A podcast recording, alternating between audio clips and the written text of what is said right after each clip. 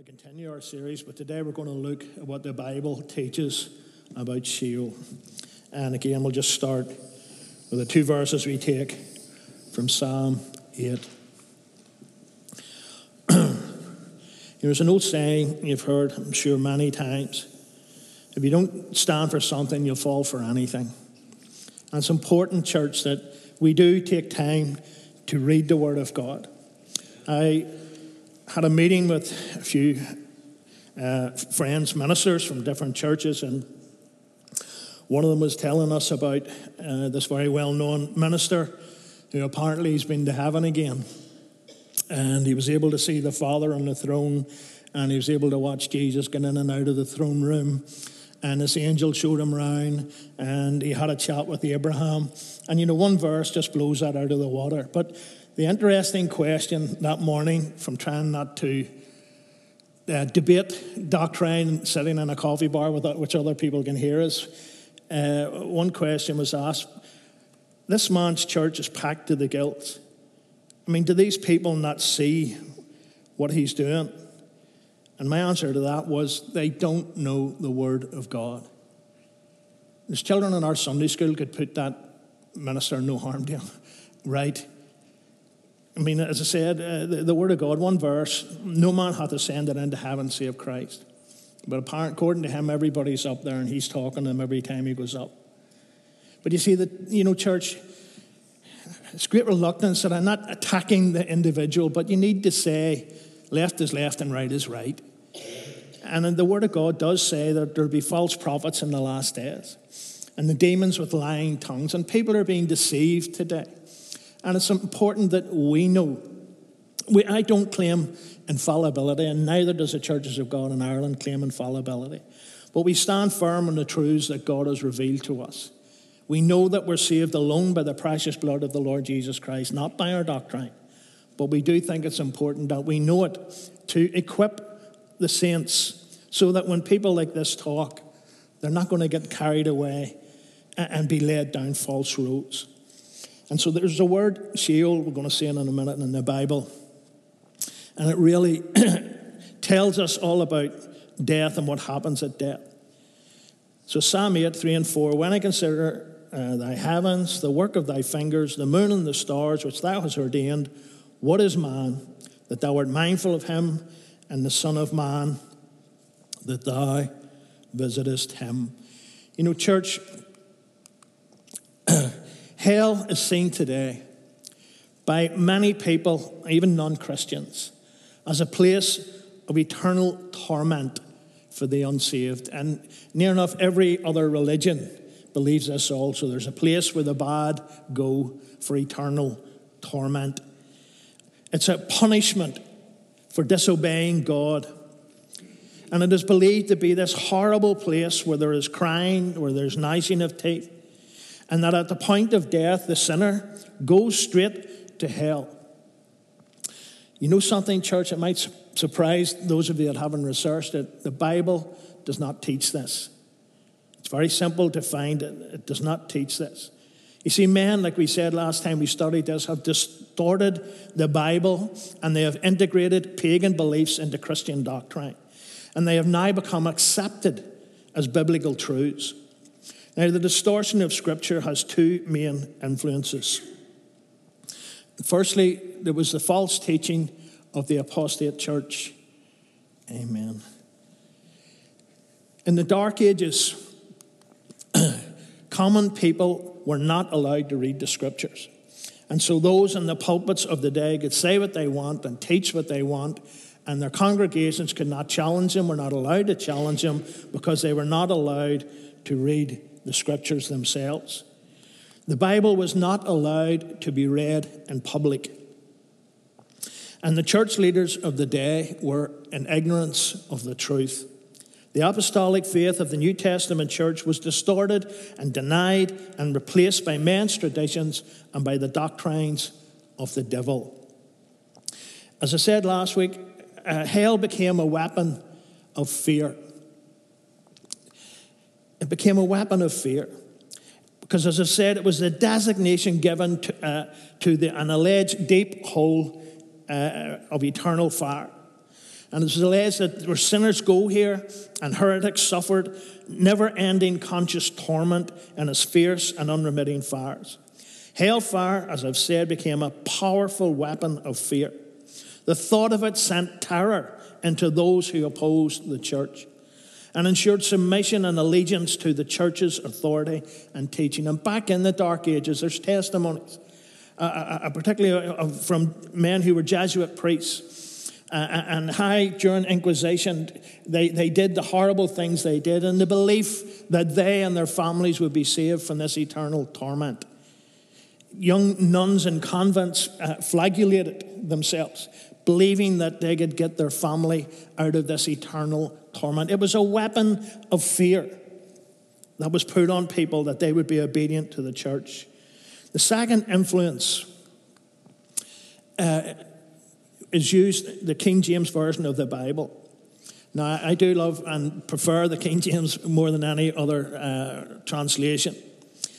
But whilst the King James Version of the Bible is seen by many as the most accurate translation of the Bible that we have, However, most Christian and Bible scholars agree that it is divine inspiration and infallibility of the original scriptures that we should stand for. So, whilst we love, whilst we cherish the King James, we are aware of some of its shortcomings. And this was the task of the translators. While the translators' task was to accurately translate the Bible into English, they were influenced by the doctrines of the church age that they lived in. And one such false doctrine was immortal soulism and the eternal conscious uh, torment of sinners. So, what really did the Old Testament tell us about hell? Well, the word hell appears 31 times in the Old Testament. That's it, we're talking King James here. In each of these texts, hell is translated from the Hebrew word Sheol. And what most readers of the Bible fail to recognize is that the Hebrew word Sheol actually appears 65 times in the ancient manuscripts from which we get the King James Version. 31 times it is translated as hell. 31 times it's translated as grave, and three times it's translated as pit. So we've got to ask the question then, folks why the translators translated the Hebrew word Sheol in three different ways into the, uh, English, the English language. Anyone who desires to study hell in the King James Version, we're at a kind of a disadvantage as they'll only find less than half of the Bible references about hell or, or, or, or Sheol. This can be compared to, uh, the translator said this can be compared to asking a jury to come to a verdict with less than half the evidence has been presented to them. So, to see what the Bible actually teaches about hell, we have to look at more references to the Hebrew word Sheol. We'll look at the uh, first one well, who goes to hell? Now, you might think that it's easy because it's the bad, it's the wicked, it's the sinners, it's people who don't agree with us. You can have all different reasons of people you think goes to hell. Well, it says in Psalm 19, verse Psalm 9, verse 17, the wicked shall be turned into hell. And again, the word the translated there, Sheol, and all nations that forget God. In Psalm 31, verse 17, it says, let, let me not be ashamed, O Lord, for I have called upon thee. Let the wicked be ashamed. Let them be silent in the grave. And again, the word translated there grave, is from Sheol. So in Psalm 9, verse 17, the wicked are destined for hell.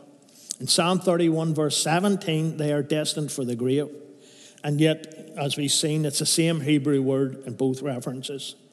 Another time, Sheol is used and translated with another word, and we go to the Jewish Study Bible. And that's Psalm 9, verse 17. And again, in the Jewish Study Bible, it talks about, may the wicked die and they go to hell, and the word is Sheol. Now, Numbers 16, 31 to 33, we have the consequences of the rebel, rebellion, sorry, of Korah. And says, And it came to pass as he had made an end of speaking all these words, that the ground clave asunder that was under them, and the earth opened her mouth and swallowed them up, and their houses, and all the men that appertained unto Korah, and all their goods, they all appertained to them, went down alive into the pit. And again, the word there is Sheol. And they uh, went to the pit, and they perished from among the congregation. So, why did they go into the pit and not hell? Maybe their houses and their possessions went with them. Some tell us that only souls go to hell, the body goes to the grave, and all their possessions are left behind. Well, in Numbers 16 31 to 33, the word Sheol is proper, properly translated as either pit or grave. So, as we continue to look at who goes to hell, we find something that might surprise you. Because it says that the good and the righteous go to hell. First mention of Sheol is found in Genesis 37, verse 35. And all his sons and daughters rose up to comfort him, but he refused to be comforted, for he said, For I will go down into the grave Sheol unto my son mourning. Thus his father wept for him. This is Jacob speaking when he heard that Joseph had died. Joseph's brothers had thrown him into a pit, then sold him to slave traders, and they told Jacob he was dead. What did Jacob respond by saying in his sorrow, I will go down to Sheol, the grave mourning? He expected to join Joseph, the innocent one, there. He said, I will go down to the grave Sheol to my son Joseph. So, why therefore was Sheol not, not translated hell in this verse? Well, it would have been unthinkable to state that Jacob, God's covenant man, and his beloved son Joseph one of the godliest characters in the Bible should go to a lost sinner's hell. If Jacob and Joseph were sent to hell, this awful place, what would be the hope for the rest of us? The psalmist David, he said, O Lord God of my salvation, I have cried day and night before thee. Let my prayer come before thee. Incline thine ear unto my cry, for my soul is full of troubles, and my life draweth nigh unto the grave. And again, the word is Sheol. And again, we ask, why did they translate the word Sheol as grave and not hell as they did in other texts? Well, if they had have done that, this would have suggested that David, a man after God's own heart, was bound for hell. This would have presented a major dilemma because David, who claimed in verse 1 that Jehovah was his Savior, was being sent to eternal torment. What about good King Hezekiah? In Isaiah 38 9 to 10, the writing of Hezekiah, king of Judah, when he had been sick and was recovered of his sickness, I said, In the cutting off of my days, I shall go to the gates of the grave, Sheol. I am deprived of the residue of my years. I would suggest that it is evident, church, why they put the word grave and not hell in these verses, uh, not translating Sheol as, as hell. Too many questions would have been asked if Hezekiah's fate at death was to be in hell and to suffer the torments of eternal fire. You see, the Bible teaches, church, all men go to hell. What is man? What man is that liveth and shall not see death? Shall he deliver his soul from the hand of the grave?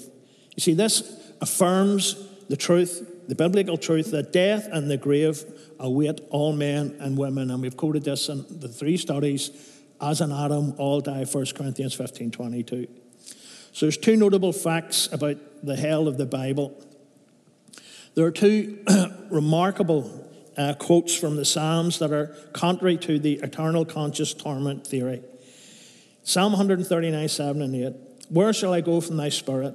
Where shall I flee from thy presence? If I ascend up into heaven, thou art there. If I make my bed in hell, behold, thou art there. It's difficult, church, to conceive that our loving God and Savior is a resident of such a horrible place. If I make my bed in hell, thou art there. This is a promise, really, that not even death or the grave can separate us from the love of God. Because even there, He's promised to watch over us until that glorious day when we are called unto glory.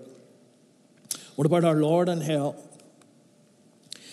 And Psalm 16, verse 10 For thou wilt not leave my soul in hell, neither will thou suffer thine Holy One to see corruption. This is a prophetic uh, psalm about the Messiah, which Peter spoke about in Acts 2, verse 27. Can anyone honestly say that Jesus, when he died, went to a place of burning fiery, fiery torment and suffered that when he died on the cross? Acts 2 28 to 32. That was made known, that was made known to me the ways of life. Thou shalt make me full of joy with thy countenance. Men and brethren, let me speak freely unto you of the patriarch David, that he is both dead and buried, and his sepulchre, sepulchre his grave is with us today. Therefore, being a prophet, and knowing that God has sworn an oath to him that of the fruit of his loins, according to the flesh, he will raise up Christ to sit on the throne. He, seeing this before the resurrection, resurrection of Christ, that his soul was not left in hell, neither his flesh did see corruption. This God hath raised up, whereof we are witnesses. Now, the translators here may have considered it more appropriate to have rendered Sheol as a grave. But to do so would have caused another problem for them. How could his soul be in the grave when the theory is that only bodies go to the grave? The soul, uh, immortal soulism, believers tell us, is immortal. And although the dead body is buried, they tell us their souls continue to live on in heaven or in hell. So we go to the Wikipedia encyclopedia. It's not uh, the, the best encyclopedia you'll get, but for this here, uh, what it's saying, I agree with. At death, a person faced judgment by a tribunal of 42 divine judges. If they led a life in conference with the precepts of uh, a goddess Maat, who represented the truth and right living, the person was welcomed into the two fields. If found guilty, the person was thrown to a devourer and didn't share in eternal life. The person who was taken by the devourer is subject first to terrifying punishment and then annihilation. See, these are depictions of punishment, and these influence medieval perceptions of the inferno and hell via early Christian and Coptic texts. Again, we stay in that uh, dictionary. In classic Greek mythology, below heaven, earth, and Pontus and Taurus, Taurus, Greek deep place, is either a deep, gloomy place, a pit or abyss used as a dungeon of torment and suffering the, the resides with, within Hades, the entire underworld, with Tartarus being the hellish component. Uh, again, Plato wrote that souls were judged after death, and those who received punishment went to Tartarus as a place of punishment. It can be considered hell. We go into Islam, and it says the day of res- resurrection, also known as the day of reckoning, or less precisely, the day of judgment. Islam teaches that on this day, all living things will be raised to life again and called in front of God for the final judgment. People will be divided. Some will uh, enter Jannah, which is paradise, and some will enter Jahannam, which is hellfire. The Quran describes this day of, uh, of one of happiness for the believers and terror for those who disbelieved in its existence. So these are the influences uh, uh, uh, in the medieval times, and these are the influences which crept their way into Christianity, and as I've said, uh, are seen today as biblical. But there's some Christians, they've said this too. Jonathan Edwards, he said, Those who went to hell in former ages of the world have been in hell ever since, all the while suffering torment they have nothing else to spend their time in there but to suffer torment. They are kept in being for no other purpose. Now we've got to ask, church, if we can find anywhere in the Bible that describes this kind of hell, of everlasting torment to which there is no end. Some try to tell us that it'll be the lake of fire that Satan and all will be thrown into, and we'll deal with that at a later study. But for now, it suffices to understand that when the Bible uses fire, it's totally and utterly destroyed. It's not continually, continually uh, burning pain. It burns it away, and it is no more. So, why did the uh, translators change uh, the meaning uh, of uh, Sheol uh, from pit or the grave? Well, this is an important question, and the answer is not hard to find because the error was to translate it hell in the first place with its connotations of everlasting misery and torment. So, what is the true meaning of Sheol? For a fire is kindled in mine anger and shall burn unto the lowest hell. and shall consume the earth with their increase and set on fire the foundations of the mountains. And the Jewish Study Bible states that Sheol was the abode of the dead, not a place of damnation like the latter idea of hell. In the Old Covenant, Sheol indicated uh, the unseen resting place of the good and the bad who had departed this life. In other words, it, des- it de- described the condition of death. One man we can draw from, Job 17, he said, My days are past, my purposes are broken off, even the thoughts of my heart. They change the night into day, the light is short because of darkness. If I wait, the grave is my house. I have made my bed in the darkness. I have said to corruption, Thou art my father, to the worm, Thou art my mother and my sister. And where is now my hope? For my hope, who shall see it? They shall go down to the bars of the pit when our rest together in the dust. You see, in death, life's continuity is broken, as is the ability to remember. In Sheol, in the grave, there is darkness. It is a place of sleep, it is a place of rest.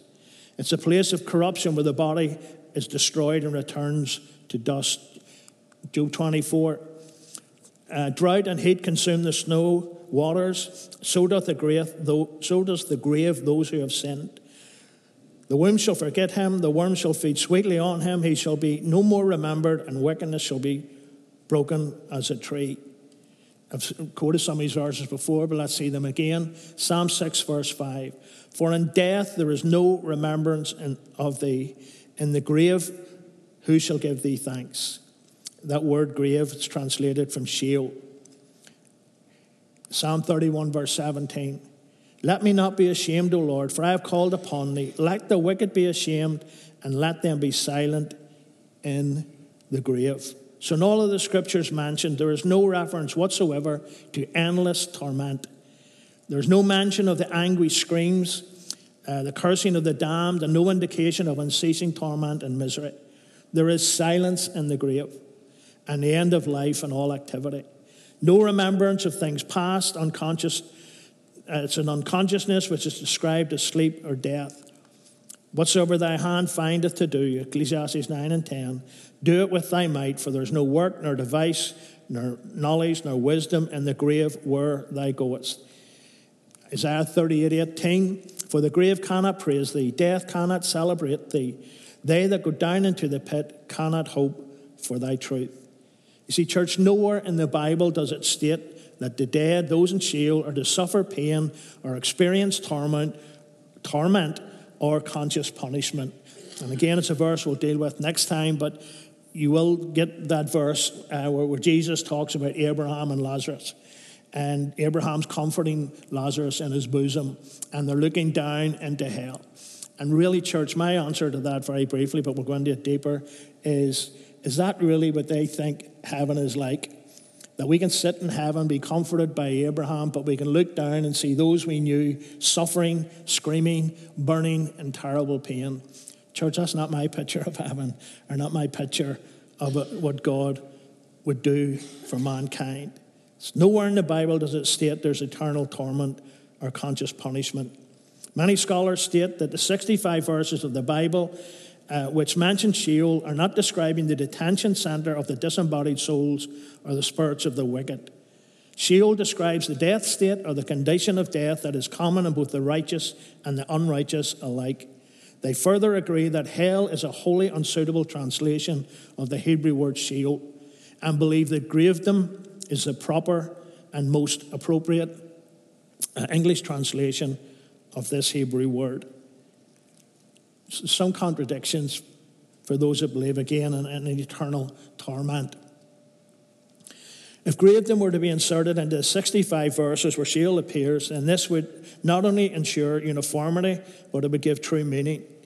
It would probably remove completely all the falsehoods, contradictions, and problems that confront the reader and student of God's Word when studying the state of the bed, death, also, if unscriptural doctrines that have been associated with the English word hell were stripped away and the original meaning and use of the word recognized, then its true meaning would be seen to be more in keeping with gravedom. John Fox, he said, Do Christians, Christian people today realize Just what or where is the place that they traditionally refer to as hell?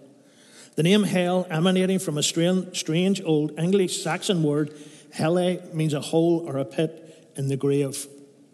It is derived from another Saxon word, helen, helan, which means to cover or conceal, and it represents a covered place or place of concealment or burial.